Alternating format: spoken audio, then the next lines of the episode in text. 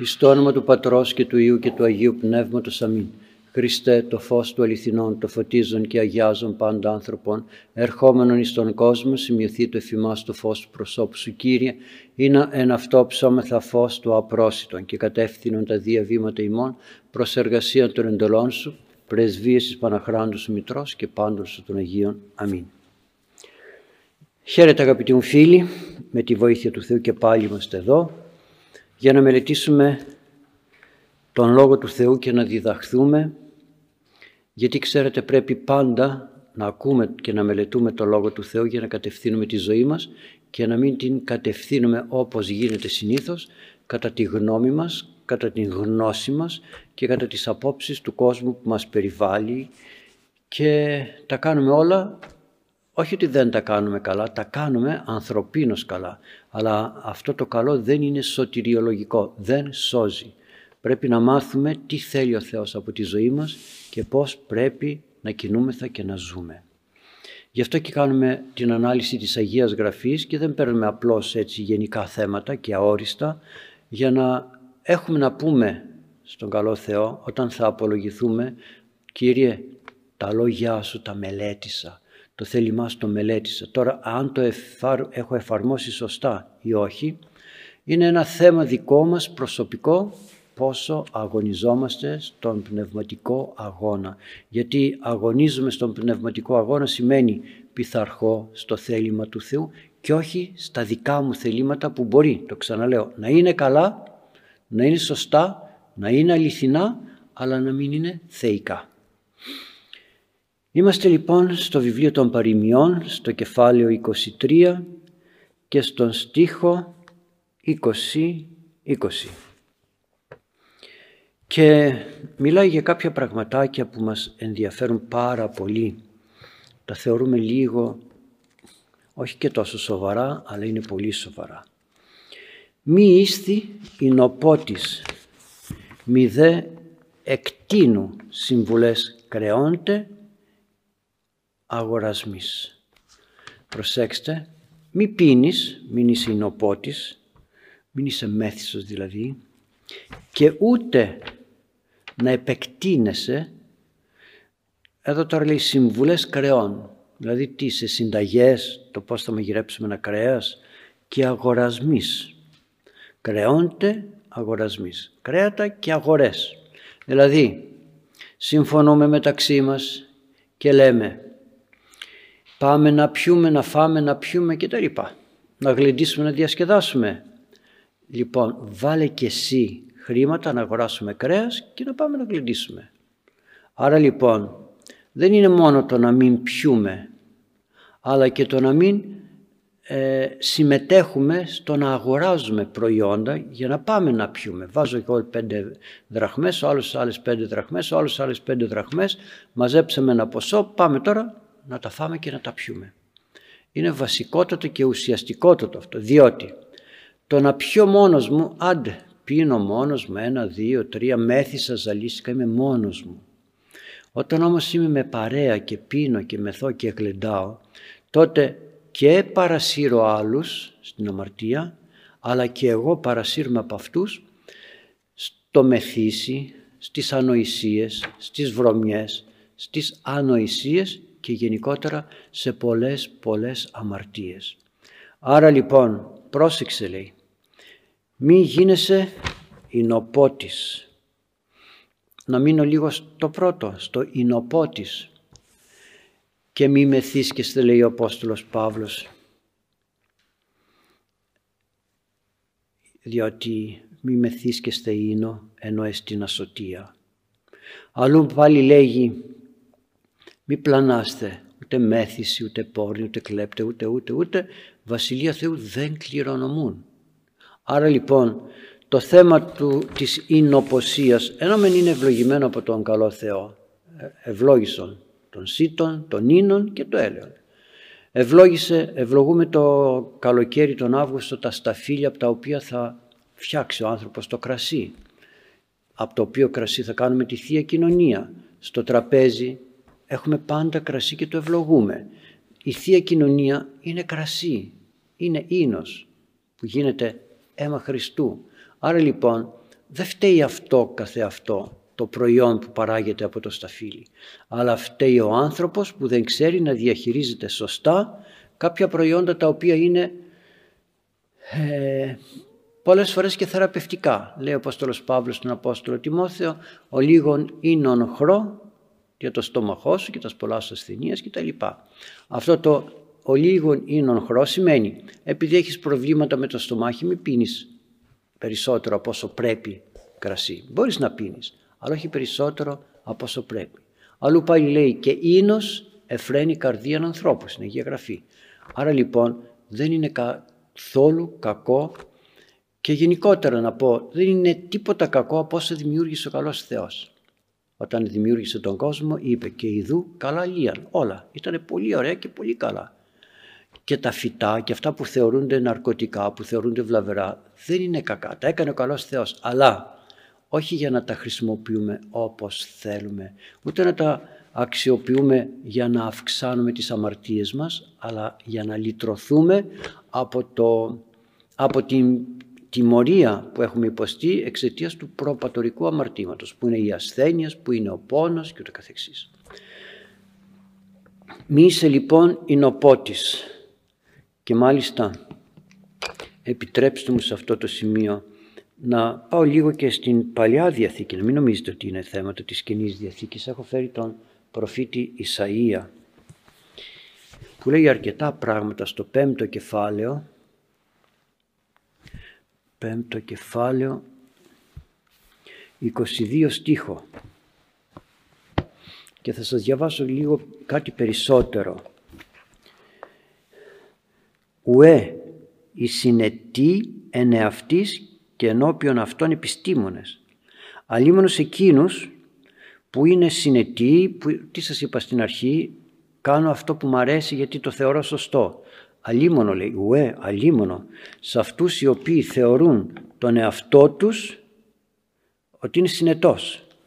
Και εδώ στο, στο θέμα το που μελετούμε τώρα, που λέει μη είστε θα πει ο καθένας, ε, εντάξει, εγώ πειράζει, κουράστηκα, δούλεψα, πάλεψα, αγωνίστηκα, ε, θα πιω λίγο καρσάκι, αν πιω και λίγο παραπάνω, είναι κακό να πιω και τα προϊόντα. Λένε πολλοί Τετάρτη και Παρασκευή δεν πρέπει να πίνουμε ίνων. Έτσι δεν γίνεται κατάλυσης ίνου και ελαίου. Βλέπετε δεν βάζει άλλο προϊόν από τα ε, παράγωγα που βγαίνουν από τα φυτά, ίνων και έλαιων. Γιατί, γιατί δεν πρέπει να έχουμε ευχαρίστηση. Άρα πρέπει να μετράμε την ευχαρίστησή μας. Έρχονται και με ρωτούν, πειράζει αν πιω δυο, ποτήρα, δυο μπύρες. Τι να σου πω άνθρωπέ μου, αυτό δεν είναι μέτρο που μπαίνει κανόνας, είναι μέτρο δικό μας. Πόσο απολαμβάνουμε και πώς απολαμβάνουμε το φαγητό μας σε σχέση με την ανάγκη του εαυτού μας. Θα με ρωτήσει άλλος πειράζει αν φάω δύο πιάτα φασολάδα. Δεν ήρθε όμως κανείς να μου πει κάτι άλλο.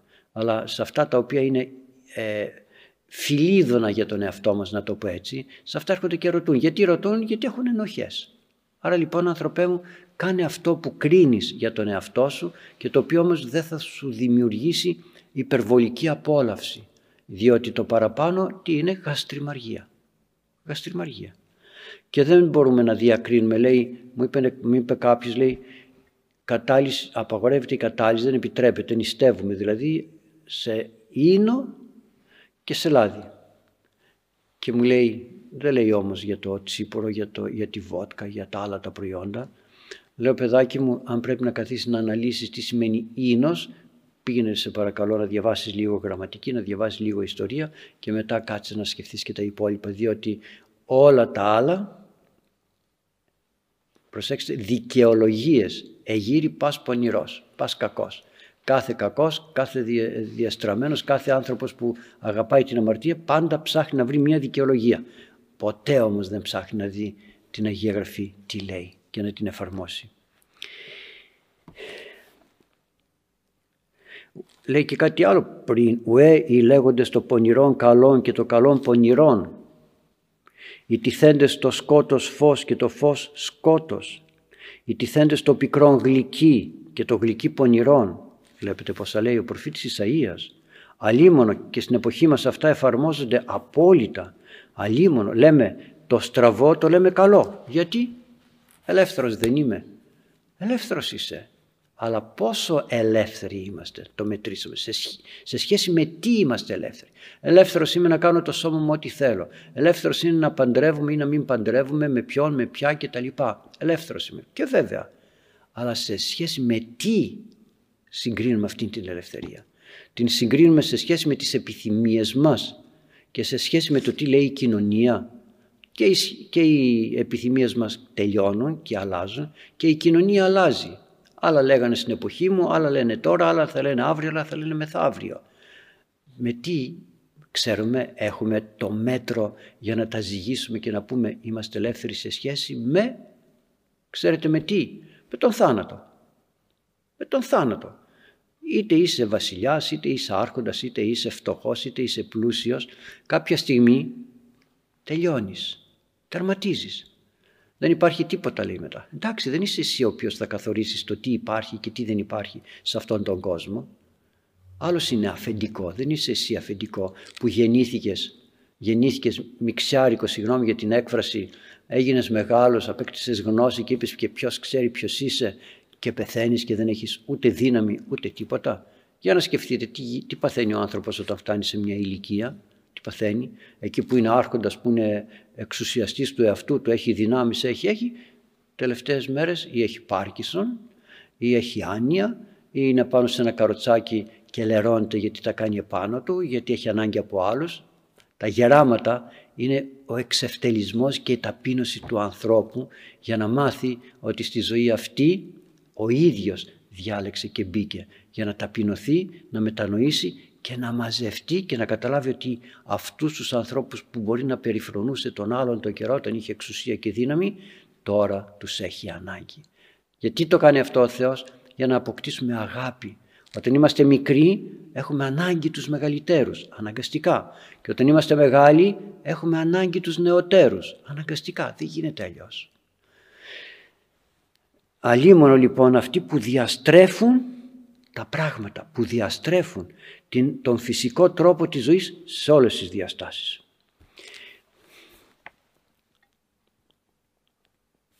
Λέει και άλλα, διαβάστε τα εσείς το πέμπτο κεφάλαιο του προφήτου Ισαΐου και αν δεν έχετε βιβλία μπείτε στην ιστοσελίδα μας, υπάρχουν τα βιβλία, ανοίξτε και διαβάστε στη βιβλιοθήκη, την βιβλιοθήκη την διαδικτυακή ουέ οι ισχύοντες ημών αλίμονο αυτοί που αισθάνονται δυνατοί. Δυνατοί σε πολλά. Όχι δυνατοί σε δύναμη που έχουν εξουσία, που έχουν, μπορούν να αποφασίσουν για τον εαυτό τους. Ένα παιδί δεν είναι δυνατό. Πως είναι δυνατό αφού δεν μπορεί να αποφασίσει για τον εαυτό του. Αισθάνεσαι ότι είσαι ελεύθερος, ότι είσαι δυνατός μπορείς να κάνεις ό,τι θέλεις για τον εαυτό σου και να πορευθείς ένα παιδί δεν λέει επιτέλους πότε θα μεγαλώσω να γίνω ο εαυτός μου και να κάνω ό,τι θέλω και να μην έχω τους γονείς πάνω από το κεφάλι μου και ούτω καθεξής. Αλίμονο εσείς που θέλετε να νιώθετε δυνατοί και οι οποίοι οι των ίνων πίνοντες και οι δυνάστε οι κερανίντες το σίκερα.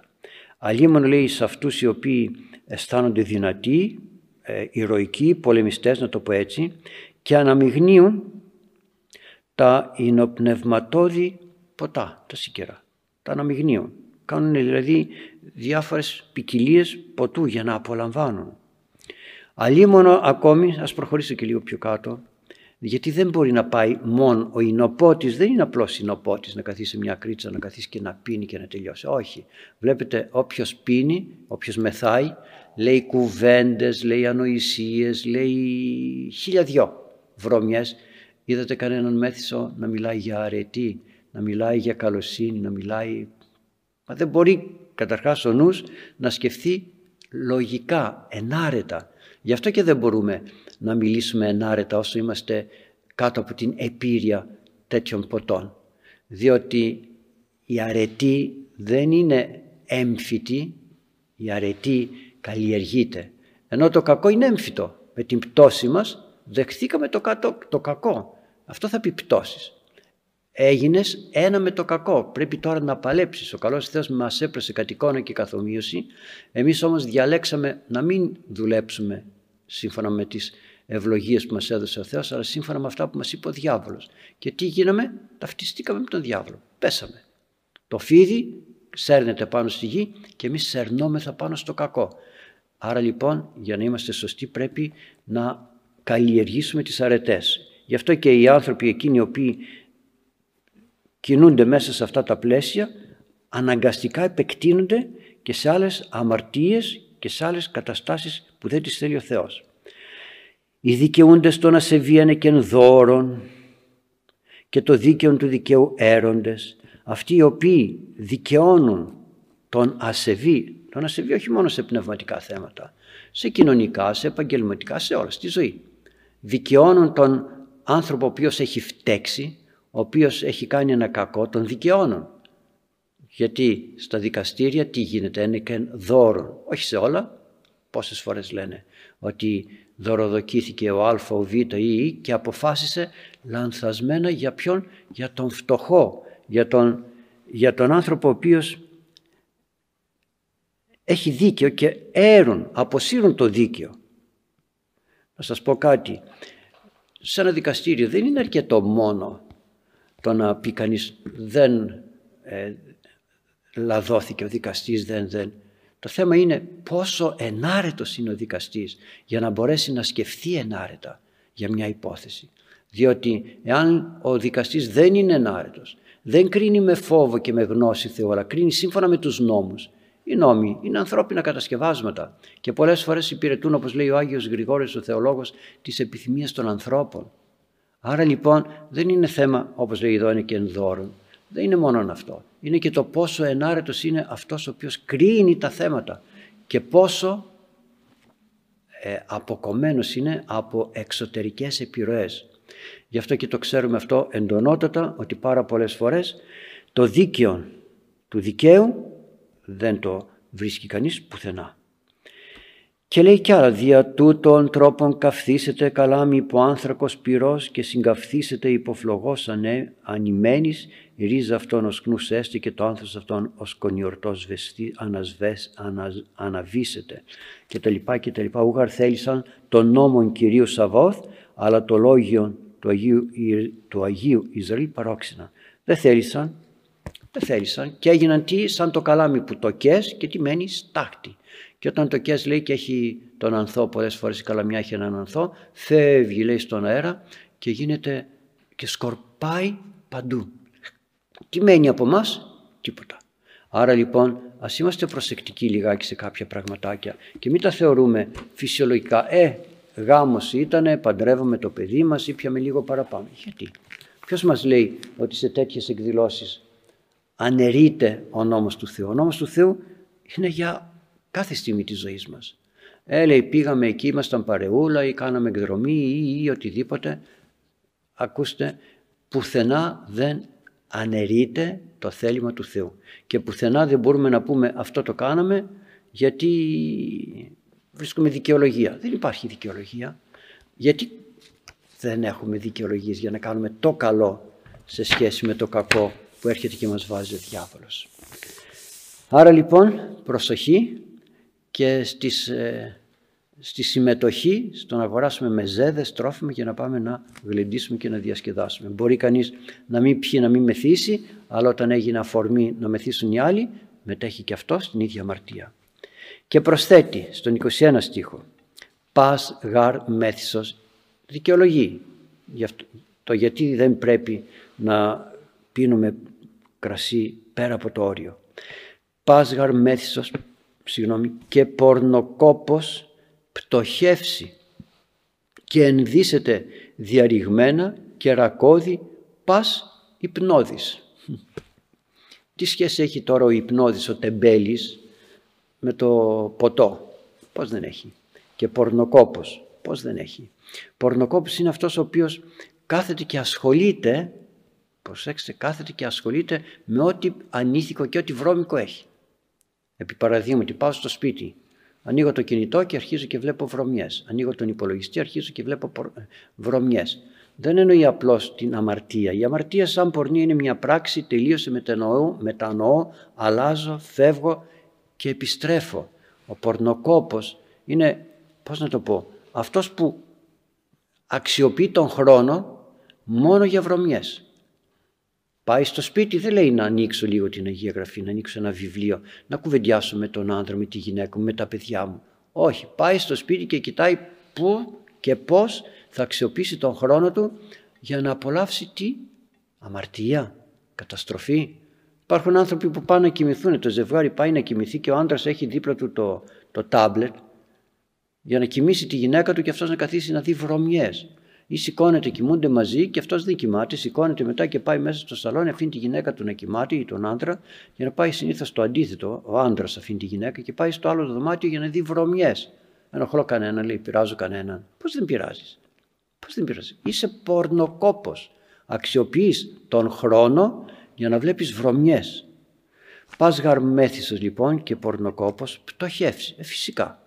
Όταν δεν έχω τίποτα άλλο να κάνω παρά μόνο ασχολούμαι με το τι θα πιω, πόσο θα πιω και πώς θα πιω και μεθάω και ζαλίζουμε, μπορείς να δουλέψεις. Δεν μπορείς να δουλέψεις. Όταν λοιπόν ασχολείσαι και όχι μόνο στο σπίτι του να κάτσεις και στο δρόμο έξω που βγαίνεις, κοιτάς πώς είναι αυτός ντυμένος, αυτή ντυμένη, ο άλλος, ο ένας, να μιλάμε, να πούμε βρωμιές και το καθεξής. Τι κάνεις; Αξιοποιείς τον χρόνο, πορνοκόπος, κόπτης. Δηλαδή αξιοποιείς, αυτό σημαίνει πορνοκόπος. Αυτός που ε, πώς, πώς λέμε ότι αυτός πάει και τριγεί το αμπέλι, κόβει καρπούς, κόβει καρπούς. Δηλαδή δουλεύει αξιοποιώντας τον χρόνο του κόβοντας καρπούς, κόβοντας μήλα, αχλάδια, σταφύλια, καρπούς. Ναι, δουλεύει. Αυτός τι κάνει, κόβει, κόβει, εισπράττει, μαζεύει. Τι, αμαρτίες, βρωμιές. Και τι τις κάνει, τις γεύεται η ψυχή και μετά παθαίνει την δηλητηρίαση την πνευματική και καταστρέφεται. Άλλο λοιπόν δεν λέει, γι' αυτό δεν λέει ο πόρνος, ο μυχός. Λέει ο πορνοκόπος. Είναι πολύ πιο σοβαρό αυτό. Γιατί μαζεύω, συλλέγω καρπούς πορνείας και τίποτα άλλο. Και μετά, γιατί δεν, υπάρχει, δεν υπάρχουν άνθρωποι που αποθηκεύουν στο κινητό τους διευθύνσεις και σελίδες να έχουν τον χρόνο μετά να τις ανοίξουν και να τις δούνε. Όλα αυτά είναι αμαρτίες. Δεν τα βλέπουμε, δεν τα καταλαβαίνουμε και όμως είναι αμαρτίες. Και τι γίνεται μετά θα πτωχεύσει. Φυσικά αφού δεν έχει τίποτα άλλο να κάνει, αφού δεν ασχολείται όχι οικονομικά μόνο και πνευματικά και διανοητικά θα πτωχεύσει αφού ο εγκέφαλος του δεν λειτουργεί με τίποτα άλλο. Και στην εποχή μας έχουμε ήδη πτωχεύσει πάρα πολύ. Πτωχεύσαμε το λεξιλόγιο, πτωχεύσαμε τις γνώσεις μας, πτωχεύσαμε τις, ε, τις, ε, την ικανότητα να αναλύουμε κάτι, να, να εκφραζόμαστε, να έχουμε λέξεις ωραίες και το καθεξής. Έννοιες ωραίες, εικόνες, παραστάσεις ωραίες. Φτωχύναμε, δεν έχουμε. Δεν έχουμε και το έχω πει πάρα πολλές φορές. Πάρτε τα παιδιά σας και πείτε, έλα, έλα παιδί μου τώρα να μου περιγράψεις το πρωινό ή την ε, εκδρομή που πήγαμε, κάτι από την εκδρομή που πήγαμε, την εξοχή που πήγαμε, κάτι περιέγραψέ μου. Ξέρει να το περιγράφει, δεν ξέρει. Φτάσαμε στο σημείο να μην ξέρουμε να περιγράφουμε ούτε τον εαυτό μας, τις αμαρτίες του εαυτού μας, δεν ξέρουμε να τις περιγράφουμε. Και μιλάμε γενικά και αόριστα. Δεν θέλω να πω ότι πάει κανείς να εξομολογηθεί και λέει πολλά λόγια για μια αμαρτία. Όχι. Δεν ξέρουμε να τις περιγράψουμε για να τις χαρακτηρίσουμε. Δεν ξέρουμε να πούμε ότι αυτό είναι κλοπή, τελείωσε. Δεν ξέρουμε να την αναλύσουμε. Χανόμαστε. Άρα λοιπόν θέλει πολύ προσοχή στο πώς κινούμεθα. Και ενδύσεται διεριγμένα. Και θα φορέσει λέει ρούχα ξεσκισμένα. Και ρακώδι. Πας υπνώδης και θα φορέσει λέει ράκι φτωχά ρούχα ε, ρούχα τα οποία δεν έχουν καμία αξιοπρέπεια. Σαν να τα έχει μαδίσει κανένα αγρίμι και έχασαν την υπόστασή τους Ακούστε, δεν μιλάει εδώ για τα ενδύματα, τα εξωτερικά. Αυτά θα τα πετάξω, θα πάρω καινούργια. Και αν είμαι φτωχός, κάποιος θα μου δώσει κάποιο ρούχο, θα, θα ντυθώ και εγώ καλά. Μιλάει για το ένδυμα της ψυχής. Αυτό το ένδυμα της ψυχής, το ωραίο ένδυμα που μας έδωσε ο καλός Θεός. Μιλάει για αυτό ότι ο διάβολος έρχεται και ξεσκίζει την ομορφιά της ψυχής και την κάνει να είναι εγκαταλελειμμένη για τα σκουπίδια, χωρίς καμιά αξία. Πας υπνώδης. Και εδώ υπνώδης δεν εννοεί μόνο τον τεμπέλη που κοιμάται από το πρωί μέχρι το βράδυ, αλλά εννοεί και εκείνον ο οποίος δεν ξέρει να αξιοποιεί τα χαρίσματα του εαυτού του. Αυτό σημαίνει υπνώδης. Κοιμάσαι. Δεν λέμε κάποιοι, πολλές φορές σε ανθρώπους, καλά όρθιος κοιμάσαι. Δεν καταλαβαίνεις τι γίνεται. Όχι ότι κοιμάται όρθιος, αλλά δεν αντιλαμβάνεται το τι, σημαίνει, τι συμβαίνει γύρω του, τι συμβαίνει στον εαυτό του. Δεν ξέρει να αξιοποιεί τα του εαυτού του. Να σας πω ένα παράδειγμα. Ο ζηλιάρης, ο ζηλιάρης, αυτός ο άνθρωπος που ζηλεύει συνέχεια, ζηλεύει, ζηλεύει, θα ζηλέψουμε, όλοι ζηλεύουμε. Αλλά όταν κάθεται και ασχολείται με αυτόν που ζηλεύει, σημαίνει ότι είναι κοιμισμένος άνθρωπος, κοιμισμένος για τον εαυτό του. Δεν βλέπει τα δικά του χαρίσματα, βλέπει μόνο κάτι το εξωτερικό που του σημάδεψε στο μάτι. Ένα, κάτι βλέπει. Ενώ έχουμε έναν πλούτο χαρισμάτων και ικανοτήτων, έχουμε, όχι, εγώ κόλλησα σε εκείνον που βλέπω και αρχίζω να τον φθονώ, να τον ζηλεύω, να τον περιεργάζομαι και το καθεξής. Αυτός είναι κοιμισμένος για τον εαυτό του. Γι' αυτό και λέει ο Κύριος στις, ε, στην παραβολή των δέκα παρθένων «Ημέν υπνότουν, μακάριος ο δούλος ο νευρής γρηγορούντα, ξύπνιο, δεν θα μείνουμε άϊπνοι». Το πότε θα έρθει ο Κύριος δεν ξέρουμε. Ο σκλέπτης εν νυχτή, όχι νύχτα ε, μερολογιακή να το πω έτσι, ως προς το 24ωρο νύχτα, γιατί άμα έχουμε εμείς νύχτα, οι άλλοι στο άλλο ημισφαίριο δεν έχουν νύχτα, έχουν μέρα. Άρα για ποιους έρχεται ο κύριος να λέγει νυχτή, ω κλέπτη νυχτή, σημαίνει έρχεται ξαφνικά. Όπως ο κλέφτης έρχεται το βράδυ ξαφνικά, έτσι θα έρθει και ο κύριος ξαφνικά. Και θα έρθει και θα μου πει, Τι έκανες σήμερα, με τι ασχολήθηκες; Κτύψε η καμπάνα σήμερα το πρωί. Πήγες σε εκκλησία; Όχι, κοιμόμουν. Ξύπνησες πήρες κάτι να διαβάσεις; Άνοιξες τουλάχιστον τον υπολογιστή, την τηλεόραση, οτιδήποτε έχεις για να παρακολουθήσεις κάποια θεία λειτουργία, έστω και καθυστερημένα. Όχι, πήρα εφημερίδα και διάβαζα. Ε, τι έκανες μες στην ημέρα, πήγες κάπου να ακούσεις ή άνοιξες τον υπολογιστή να ακούσεις, έστω και καθυστερημένα, έστω και εκ των υστέρων, κάποια θεία λειτουργία που έχει αποθηκευτεί στον υπολογιστή μέσα, στο διαδίκτυο μέσα και υπάρχουν. Ούτε αυτό. Άνοιξες να διαβάσεις άνοιξες μέσα να διαβάσεις, να ακούσεις ομιλίες; Ούτε αυτό. Ε, τι έκανες, θα σου πει ο κύριος. Τι είσαι, υπνώδης. Όλη μέρα ασχολήθηκες με οτιδήποτε άλλο εκτός από τα πνευματικά. Άρα τι ήσουν; Ένας κοιμισμένος για τον Θεό. Γι' αυτό και λέει αλίμονο όταν θα έρθει ο Κύριος και δεν θα έχουμε αναμένες τις λαμπάδες μας. Αναμένες. Γιατί όποιος δεν έχει φως τη νύχτα, τι σημαίνει ότι δεν κάνει τίποτα. Όποιος έχει φως όμως τη νύχτα την κάνει μέρα και ξέρει να δουλεύει και να αξιοποιεί τον χρόνο του. Ας σταματήσουμε εδώ γιατί και ο χρόνος έχει συμπληρωθεί αλλά και γιατί πιο κάτω λέει κάποια άλλα πράγματα. Μόνο να συμπληρώσω και να πω το εξής ότι όλα αυτά χαρακτηρίζουν τον άνθρωπο και τον ονομάζουν άσωτο. Άσωτο. Άσωτος είναι το στερητικό α και το ουσιαστικό σώος, σώος, ακέραιος. Άρα λοιπόν άσωτος δεν είναι αυτός ο οποίος απλώς γυρίζει από εδώ και από εκεί με χίλιες δυο αμαρτίες. Άσωτος είναι κάθε ένας μας που δεν είναι ακέραιος. Και ακέραιοι πότε είμαστε; Εάν επί παραδείγματι από, ένα, από έναν άνθρωπο λείπει ένα πόδι είναι ακέραιος, όχι, του λείπει ένα πόδι. Από μια καρέκλα λείπει ένα πόδι, από ένα τραπέζι είναι ακέραιος, όχι. Λείπει κάτι, δεν είναι ολοκληρωμένος, ακέραιος. Άρα λοιπόν, ποιο είναι το σώμα μας, ο Ιησούς Χριστός. Μέλη του σώματος που είναι ο Ιησούς Χριστός είμαστε. Άρα λοιπόν, είμαστε μέλος του σώματος του Ιησού Χριστού. Πολύ καλά. Είμαστε στον χώρο της ακαιρεότητας, αλλά στραβά τοποθετημένοι, να το πω έτσι. Στραβά λειτουργούντες. Είμαστε αποκομμένοι από το σώμα του Ιησού Χριστού. Είμαστε άσωτοι όσο καλοί και αν νομίζουμε ότι μπορούμε να είμαστε. Γι' αυτό λοιπόν ας ψάχνουμε τον εαυτό μας να, βλέπουμε, να λέμε κάθε μέρα σήμερα εγώ λειτουργήσα ως μέλος Χριστού ή λειτουργήσα ως μέλος του εγώ ή του διαβόλου ή της κοινωνίας. Πάμε όμως τώρα στα, ερωτήμα, στα ερωτήματά μας, στην μελέτη μας.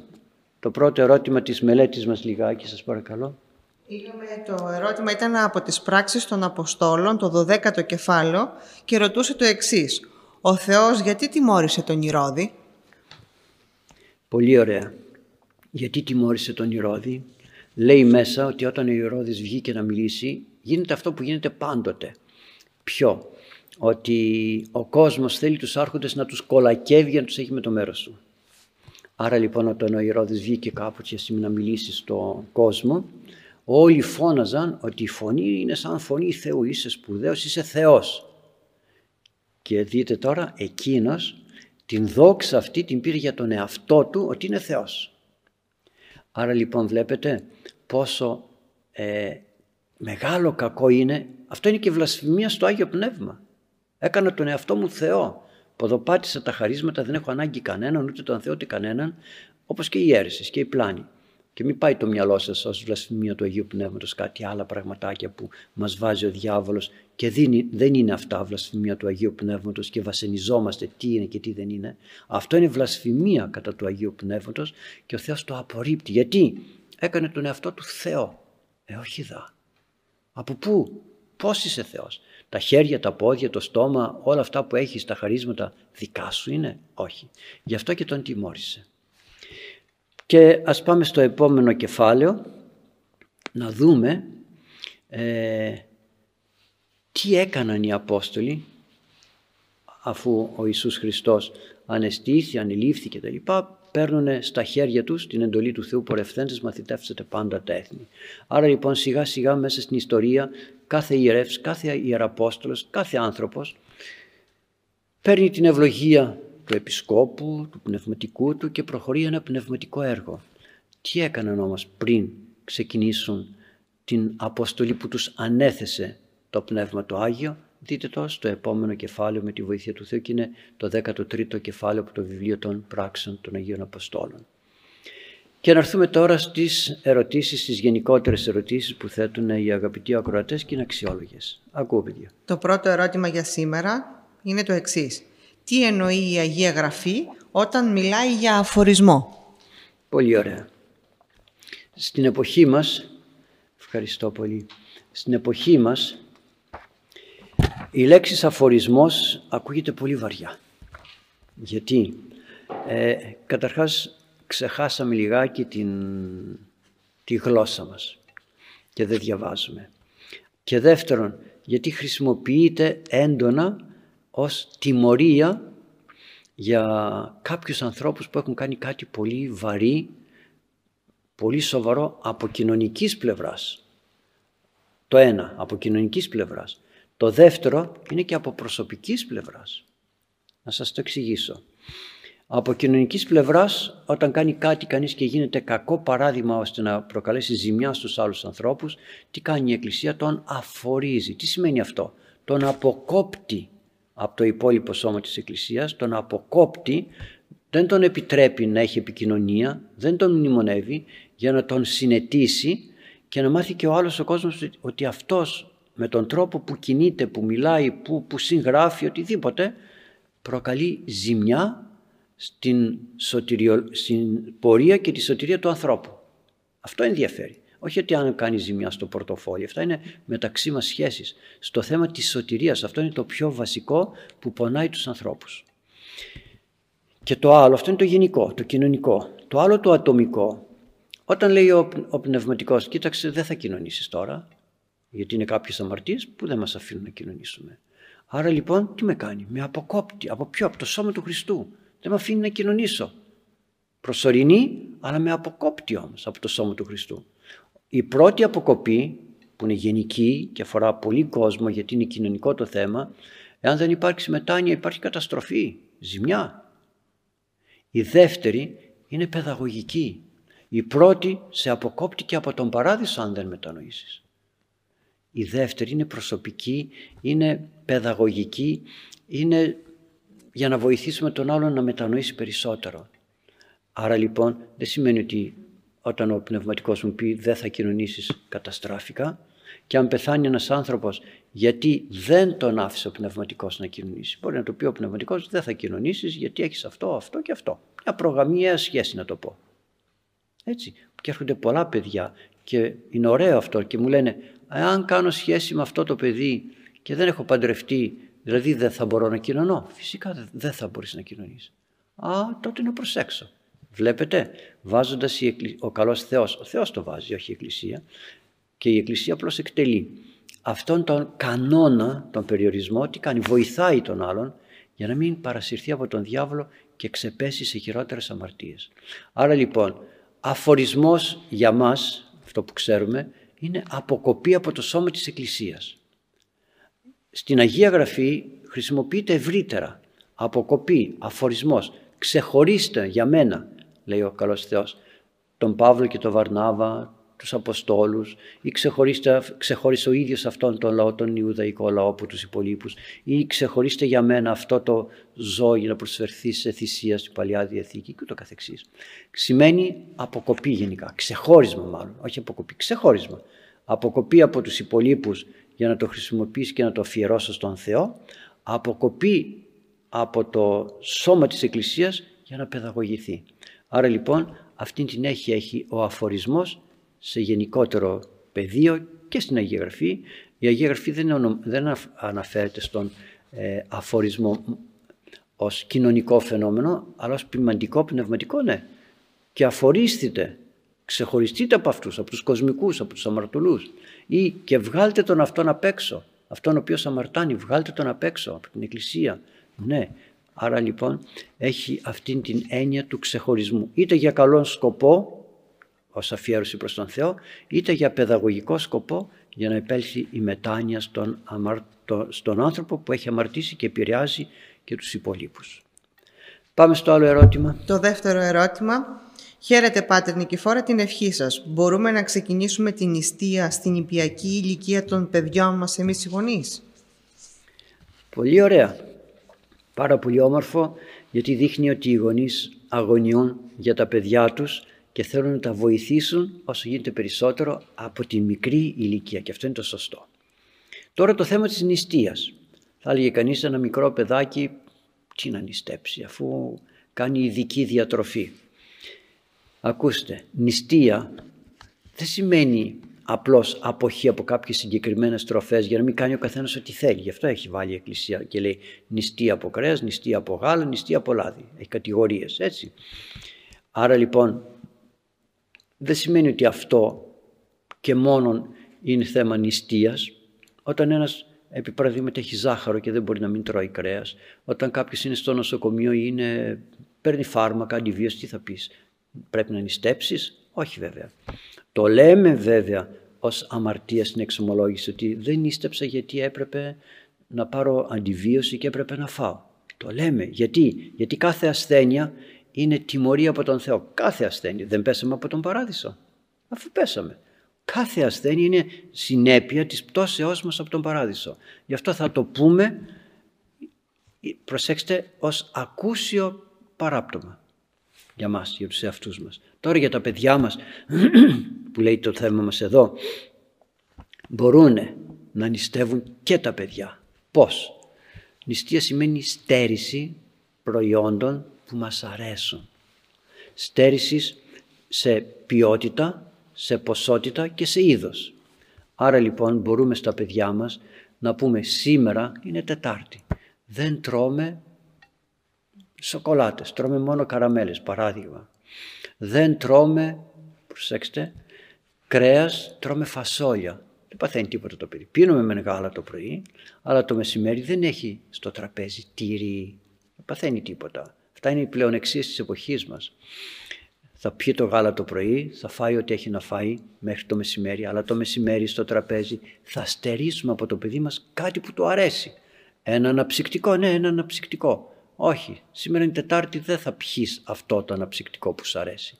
Τις άλλες μέρες ναι. Μα γιατί; Γιατί πρέπει, προσέξτε, πρέπει να μάθουμε να λέμε όχι σε ό,τι επιθυμεί ο εαυτός μας και επιθυμούμε πάντα, όπως είπα και προηγουμένως, ό,τι είναι στο χώμα, ό,τι με οδηγεί στο χώμα, ό,τι με οδηγεί στη φθορά. Διότι ο άνθρωπος ό,τι τρώει αυτό είναι.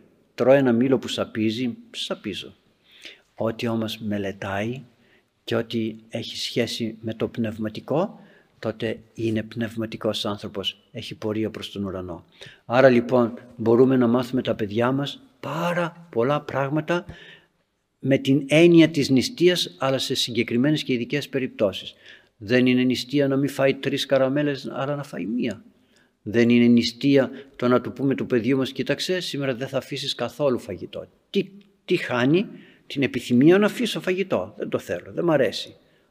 Υπάρχει λοιπόν τρόπος να ασκηθεί ο κάθε ένας μας στο θέμα των επιθυμιών ώστε να τις βάλουμε στην άκρη της επιθυμίας και να μην μας εξουσιάζουν αλλά να τις εξουσιάζουμε. Και να σας πω κάτι, όταν είναι, είναι Τετάρτη και λέει ένας άνθρωπος σήμερα δεν τρώω κρέας, αυτός είναι δυνατός, αυτός είναι δυνατός. Αυτός που καπνίζει και λέει σήμερα δεν θα καπνίσω, αυτός είναι δυνατός. Σήμερα ψάχνουμε να δούμε ποιος είναι πιο δυνατός, αυτός είναι δυνατός. Που κάνει, που μπορεί να κάνει αυτό που δεν μπορούν να κάνουν οι υπόλοιποι. Εγώ μπορώ την Τετάρτη να φάω κρέας, μπορώ. Εσύ όμως μπορείς να μην φας κρέας όπως δεν τρώω εγώ. Άρα λοιπόν γι' αυτό και το κοροϊδεύουμε. Ξέρετε ό,τι δεν φτάνουμε, ό,τι δεν φτάνει η άλλη που τα κάνει καρμαστάρια, τα κάνει αγουρίδες δηλαδή, ότι δεν, δεν έχουν αξία. Ας μάθουμε λοιπόν και στους εαυτούς μας και στα παιδιά μας να αποκόπτουμε τις επιθυμίες του εαυτού μας. Επόμενη ερώτηση σε κάποιον ηλικιωμένο συγγενή μας που φοβάται ότι μπορεί να κολλήσει κάτι από τη Θεία Κοινωνία αλλά, πρέπει να, αλλά θέλει να κοινωνήσει. Είναι σωστό να εξηγούμε ότι αυτό δείχνει απιστία ή δεν λέμε τίποτα; Ευχαριστώ πολύ. Πολύ ευχαριστούμε για τις ερωτήσεις σας. Λοιπόν, το να μην πω τίποτα δεν είναι σωστό. Αλλά και να πω πρέπει να βρω έναν τρόπο να το πω. Διότι ένας ηλικιωμένος που θέλει να κοινωνήσει αλλά φοβάται. Να καθίσουμε και να δούμε λιγάκι την πορεία της ζωής του. Πώς έζησε, πώς κινήθηκε, πώς πορεύθηκε. Έχει πνευματικό. Τι του λέει ο πνευματικός, τι επικοινωνία έχει με τον πνευματικό, διότι δεν θα πρέπει και να εξομολογηθεί. Άρα δεν θα πρέπει να πεις στον πνευματικό του ότι φοβάμαι να κοινωνήσω γιατί φοβάμαι μην κολλήσω αρρώστιες. Ο πνευματικός όχι σαν άνθρωπος, αλλά σαν φορέας της χάριτος του Θεού. Θα του πει ότι θα του πει και θα του ανοίξει την καρδιά για, ώστε ο διάβολος που τον δεσμεύει, ο διάβολος μας δεσμεύει για να μην κοινωνούμε, θα φύγει και τότε θα ανοίξει η καρδιά του. Δεν είναι μόνο θέμα απιστίας, είναι πολλά πράγματα. Είναι τρόπος σκέψης, είναι τρόπος ζωής, πνευματικής ζωής, είναι τρόπος φιλοσοφίας. Φιλοσοφίας, δηλαδή εγώ ο ηλικιωμένος, αν κοινωνήσω θα αρρωστήσω. Τόσος κόσμος που κοινωνεί γιατί δεν αρρωσταίνει. Και τόσα παιδάκια που κοινωνούν γιατί δεν αρρωσταίνουν. Άρα λοιπόν θέλει πολλά πράγματα να δουλέψει κανείς στον εαυτό του για να μπορέσει να καταλάβει ότι όλα είναι θέμα αγάπης. Η μάνα όταν αγαπάει το παιδί και το βλέπει να βρίσκεται σε μια άρρωστη, δύσκολη κατάσταση. Δεν λέει δεν το θυλάζω γιατί είναι άρρωστο, κολλήσω κι εγώ. Τρέχει να το θυλάσει. Ή λερώθηκε, α δεν το καθαρίζω γιατί θα βρωμίσω κι εγώ, θα λερώσω κι εγώ, δεν το καθαρίζω. Αυτό τι σημαίνει ότι δεν το αγαπάει. Εάν όμως το αγαπάει και πέσει το παιδί μέσα στη λάσπη, τρέχει και το αρπάζει έστω και αν λερωθεί. Γιατί, γιατί το αγαπάει. Έτσι και εδώ, αν αγαπάμε τον Ιησού Χριστό και δεν κοινωνούμε απλώς γιατί πρέπει να κοινωνήσουμε, γιατί μάθαμε να κοινωνούμε, τότε θα έχουμε την δυνατότητα ώστε πολλά πράγματα να τα αλλάξουμε στη ζωή μας και να τα κάνουμε όμορφα και καλά. Άρα λοιπόν θέλουμε δουλειά, δεν είναι απλά, απλό να το πούμε είναι απιστία. Απιστία είναι πάρα πολλά πράγματα στη ζωή μας. Πάμε στο επόμενο ερώτημα. Στο τέταρτο ερώτημα ο ακροατής ή ακροάτηρια λέει «Χαίρετε σε όλους. Πάτερ Νικηφόρε, γιατί η διακινήσιμη εβδομάδα ονομάζεται έτσι; Ευχαριστώ. Πολύ ωραία. Έχετε και εσείς τις ευχές όλων που δουλεύουν και μπορούμε διαδικτυακά να έχουμε αυτή την όμορφη συναναστροφή μεταξύ μας. Λοιπόν, γιατί η διακινήσιμος εβδομάδα λέγεται έτσι, το όνομα αυτό; Διακινήσιμος είναι η εβδομάδα από το Πάσχα έως και την Κυριακή του Θωμά. Όλη αυτή η εβδομάδα λέγεται διακινήσιμος. Έχει πολλές έννοιες, αλλά ουσιαστικά είναι σαν μία ημέρα. Όλη αυτή η εβδομάδα είναι σαν μία ημέρα. Εκεί μέσα εορτάζουμε την Ανάσταση του Χριστού, την ανακαίνιση του κόσμου, του σύμπαντος κόσμου. Έχασε ο Άδης την, την, ε, την εξουσία στον, στον θάνατο, έχασε ο Άδης την εξουσία στη φθορά, Όλα ανακαινίζονται με την Ανάσταση του Ιησού Χριστού. Γι' αυτό και η Υπεραγία Θεοτόκος ως ζωοδόχος πηγή είναι μέσα στην διακινήσιμη εβδομάδα. Ζωοδόχος πηγή. Εκείνη, ήταν δυνατό να μην τιμήσουμε εκείνη η οποία έρευσε σαν πηγή την ζωή. Ζωοδόχος πηγή. Πηγή που πηγάζει την ζωή όπως βγαίνει το γάργαρο νερό. Άρα λοιπόν διακινήσιμο σημαίνει είναι η εβδομάδα η οποία μας προτρέπει στο να ξεκινήσουμε μια καινούρια ζωή. Ο, ο Ιησούς Χριστός σταυρώθηκε, έπαθε, φορτώθηκε τις αμαρτίες μας και συγχρόνως αναστήθηκε λέγοντας ότι και εμείς έτσι θα πορευθούμε, έτσι θα αναστηθούμε με την ευλογία του Αγίου Πνεύματος και την δύναμη του Αγίου Πνεύματος. Άρα λοιπόν δεν μας δίδει μια ε, όθηση για μια καινούργια ζωή. Όπως λέει και ο Απόστολος Παύλος, να ανακαινιστούμε, να ανακαινήσουμε το πνεύμα, την ψυχή μας. Είναι όμορφο να λέμε όλη εκείνη την εβδομάδα, ναι, τρώμε. Δεν μας βάζει άλλη άσκηση η Εκκλησία εκείνη την εβδομάδα, δεν μας λέει θα νηστέψεις, τρώμε απ' όλα, όλη την εβδομάδα. Σου λέει νίστεψε τον όλο τον καιρό, έκανες άσκηση, πολύ ωραία. Τώρα κάτσε άνετα, χωρίς περιορισμούς, χωρίς να λες όχι σήμερα δεν θα φάω. Άνετα, κάτσε να σκεφτείς ότι πρέπει την ζωή σου να την κάνεις ε, αναστάσιμη να τη γεμίσεις με χαρά της Αναστάσεως. Δηλαδή, γιατί να φοβάμαι τον θάνατο; Πού σου θάνατο το κέντρο; Πού σου θα άδει τον οίκος. Πού, πού είναι όλα αυτά λέει ο, ο, ο, ο Άγιος Πατήρ, ο Άγιος Ιάννης ο Χρυσόστομος στην ομιλία του στον κατηχητικό λόγο. Πού είναι όλα αυτά; Γιατί να μην τα σκεφτόμαστε και μετά να ενθυμούμεθα ότι θα πεθάνουμε και να μελαγχολούμε ότι θα πεθάνουμε ή να λυπόμαστε γιατί πέθανε ο συγγενής μας.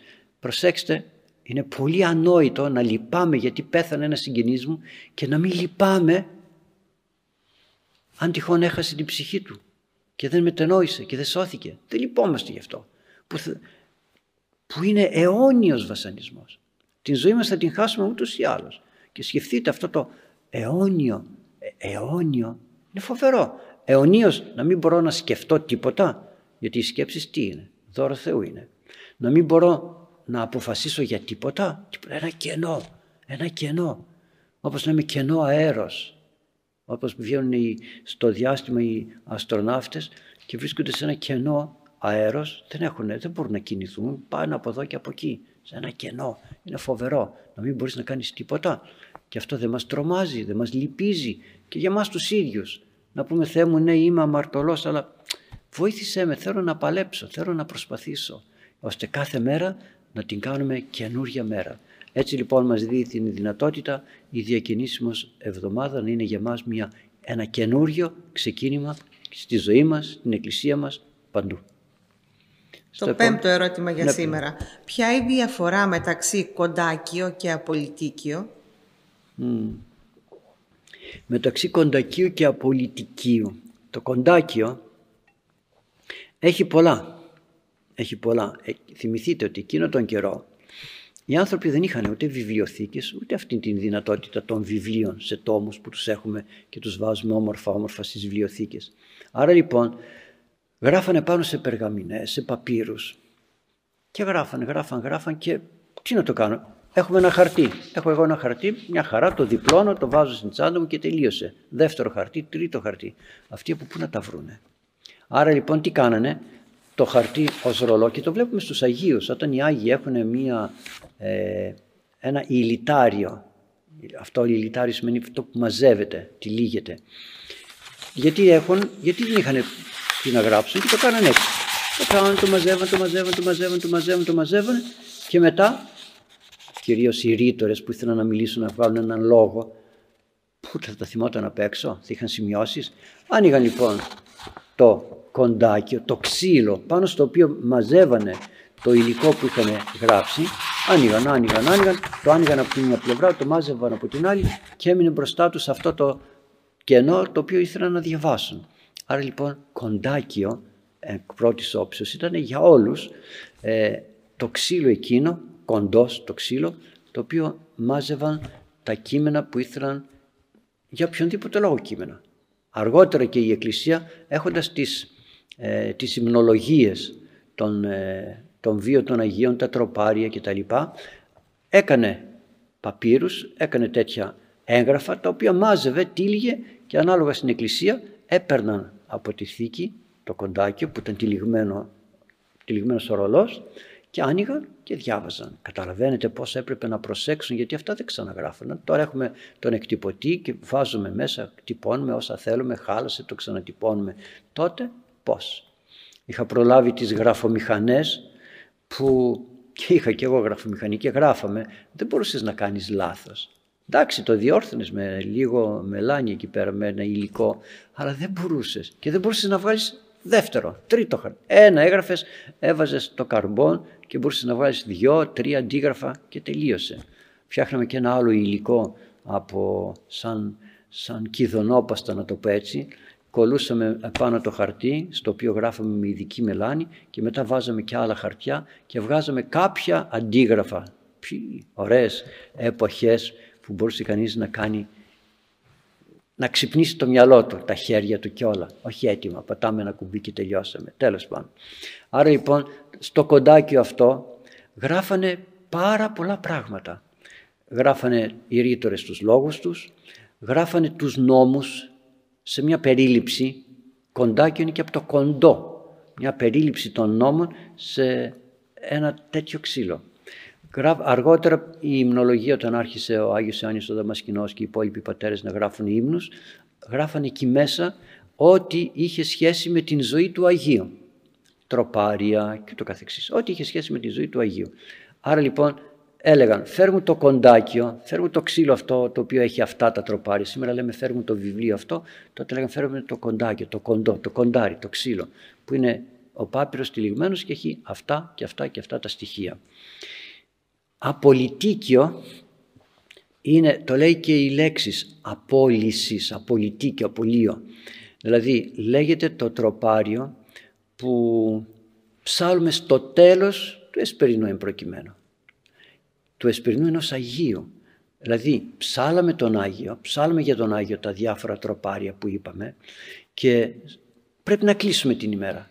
Τι κάνουμε, κάνουμε την περίληψη του τι εορτάσαμε. Άρα λοιπόν ένα απολυτίκιο είναι η περίληψης με λίγα λόγια να λες πολλά νοήματα για τον Άγιο που εόρτασε η Εκκλησία σήμερα επί παραδείγματι. Αυτό λέγεται πάντοτε απολυτίκιο, απολύει, κλείνει, τελειώνει η ακολουθία αφού κάνουμε μια ανακεφαλαίωση της εορτής του Αγίου ή του, των Θεοφανίων, απολυτίκιο των Θεοφανίων, απολυτίκιο των Χριστουγέννων. Αυτό σημαίνει περίληψης του γεγονότος που εορτάζουμε και λέγεται πάντοτε προς το τέλος. Και πρέπει να προσέχουμε, μη λέμε το απολυτίκιο κοντάκιο. Υπάρχουν απολυτίκια που λέγονται και κοντάκια, που ψάλλονται και ως κοντάκια στην Εκκλησία. Εξηγόρασα σημάσικ της κατάρας νόμου, επί παραδείγματι, λέγεται και ως κοντάκιο. Αλλά εντάξει, μπορεί να το χρησιμοποιούν και ως κοντάκιο, αλλά αφού το χρησιμοποιεί η Εκκλησία και ως απολυτίκιο της Μεγάλης Πέμπτης, αν θυμάμαι καλά, γιατί να το, να το υποβιβάσω; Γιατί να το υποβιβάσω; Και λέμε, το εξηγόρασα σημάς, είναι κοντάκιο που ψάλλεται τότε. Όχι, το υποβίβασα είναι απολυτίκη που λέγεται τότε. Να είμαστε λιγάκι ε, σεμνοί και σοβαροί και ευγενεί απέναντι στα έργα που έχουν γράψει οι πατέρες της Εκκλησίας μας ώστε να μην τα υποβαθμίζουμε, να τα δίδουμε την αξία που πρέπει. Έχουν την αξία που, που έχουν, αλλά εμείς να δείξουμε ότι γνωρίζουμε τι είναι αυτό που έχουμε απέναντί μας. Άρα λοιπόν κοντάκι είναι ό,τι είναι γραμμένο και είναι τυλιγμένο σε ένα κοντό, σε ένα ξύλο και απολυτίκιο είναι αυτό το τροπάρι που λέγεται στο τέλος της εορτής του Αγίου ως περίληψη για τον Άγιο που εορτάσουμε και για το γεγονός που εορτάσουμε. Το έκτο ερώτημα για σήμερα. Ένας ιερέας ανέφερε ότι ο ύμνος «Αγνή Παρθένε Δέσποινα» του Αγίου Νεκταρίου δεν επιτρέπεται με απόφαση του Συνόδου να ψέλνεται στη Θεία Λειτουργία. Είναι σωστό; Ευχαριστώ πολύ.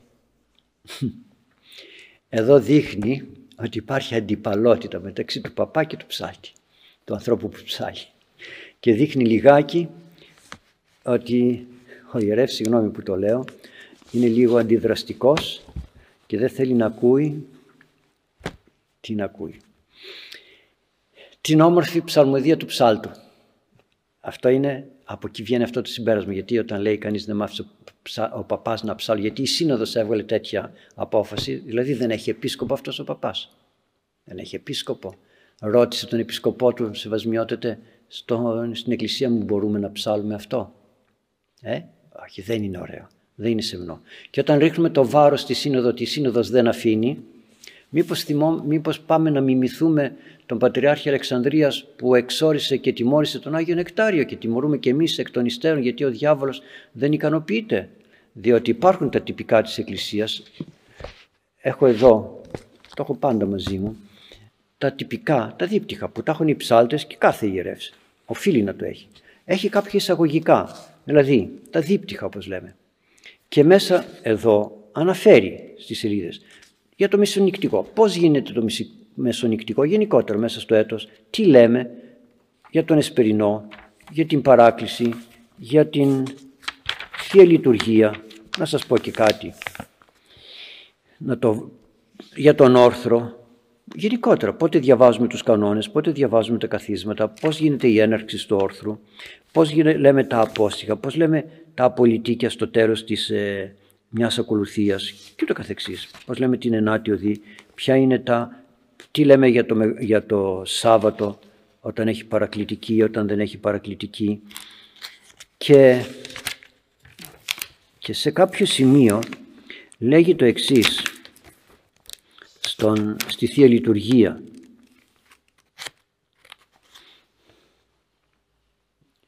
λέει ότι ψάλουμε στο είδομε το φως των λιθινών, έτσι, στο, ε, το πληρωθήτο το στόμα ημών ενέσεώ σου Κύριε. Το ψάλουμε. Το ψάλουμε. Εδώ λέει ότι πρέπει να το ψάλουμε. Το ψάλουμε. Μείναμε στο ότι δεν και δεν λέει πουθενά. Όπου και να δείτε, εδώ δεν λέει πουθενά ότι δεν πρέπει να ψάλουμε το αγνή παρθένε. Θα σας πω όμως κάτι συμπληρωματικό γι' αυτό. Δεν το λέει πουθενά. Λέει όμως ότι πρέπει να λέμε το πληρωθήτο το στόμα ημών είναι σε όσου Κύριε. Δηλαδή κοινωνήσαμε. Κοινωνήσαμε. Να μην υμνήσουμε και να μην ευχαριστήσουμε τον καλό Θεό γιατί μας αξίωσε να κοινωνήσουμε. Και είναι παλιά. Παλιά προσευχή. Πολύ παλιά. Ο Τρεμπέλας, ο αξιότιμος Τρεμπέλας καθηγητής έχει γράψει μια, ένα βιβλίο υμνογραφία και αναφέρει πόσο παλιό είναι, πόσο παλιός είναι αυτός ο ύμνος πληρωθεί το σώμα ημών εν σε όσο Κύριε όπως ανυμνήσουμε την δόξα σου κτλ. κτλ. Ότι ηξίωσες ημάς τον αχράντου σου μυστηρίων στήριξον ημάς εν τόσο αγιασμό όλη την ημέρα μελετάν την δικαιοσύνη σου, αλληλούι κτλ. Το λέμε. Εγώ κάποτε τόλμησα να πω σε έναν ψάλτη, σας παρακαλώ πείτε και αυτό. Α, εμείς οι ψαλτάδες συμφωνήσαμε να μην το λέμε. Τι είστε εσείς, ο καθένας κάνει ό,τι θέλει, λέει ό,τι θέλει. Γι' αυτό και η Εκκλησία βάζει κάποιους περιορισμούς έτσι ώστε να μην κάνει κανένα, κανένας ό,τι θέλει. Και μάλιστα πολλές φορές οι ψάλτες είναι επαγγελματίες, συγγνώμη που το λέω, και δεν είναι πνευματικοί άνθρωποι. Γιατί το λέω. Για ψάξτε λιγάκι στις εκκλησίες σας. Έχετε δει ψάλτη, νεοκόρο και επίτροπο να κοινωνεί. Για ψάξτε να το δείτε, κάθε πότε κοινωνούν αυτοί. Ο ψάλτης κοινωνεί ποτέ. Ο επίτροπος κοινωνεί ποτέ εξομολογούνται, ζουν πνευματική ζωή. Όχι. Άρα τι κάνουνε, επαγγελματίες είμαστε. Τι απλώς κάνουμε ένα έργο; Είμαι λίγο καυστικός. Όχι δεν είναι καυστικότητα αυτό. Είναι για να σωθούμε. Γιατί θα μας πει ο καλός Θεός, ήσουν μέσα στην εκκλησία, κοινωνούσες. Με τύχες στα ιερά μυστήρια. Με τύχες στον έρανο, στον δίσκο που βγάζει ο ιερεύς. Με τύχες. Άντε ο ιερεύς κοινωνεί κάθε Κυριακή γιατί είναι παπάς και οφείλει να κοινωνεί. Και εμένα θα μου πει ο Θεός, εντάξει κοινώνησες, αλλά ήσουν άξιος να κοινωνήσεις. Ήσουν άξιος. Δεν είναι τόσο απλά τα πράγματα. Δεν είναι ένα, ένα, ένα, πώς να το πω, ένα σύλλογος η Εκκλησία που κάνει κάποιες εργασίες, κάποιες δραστηριότητες και τελειώσαμε. Είναι παρουσία Χριστού.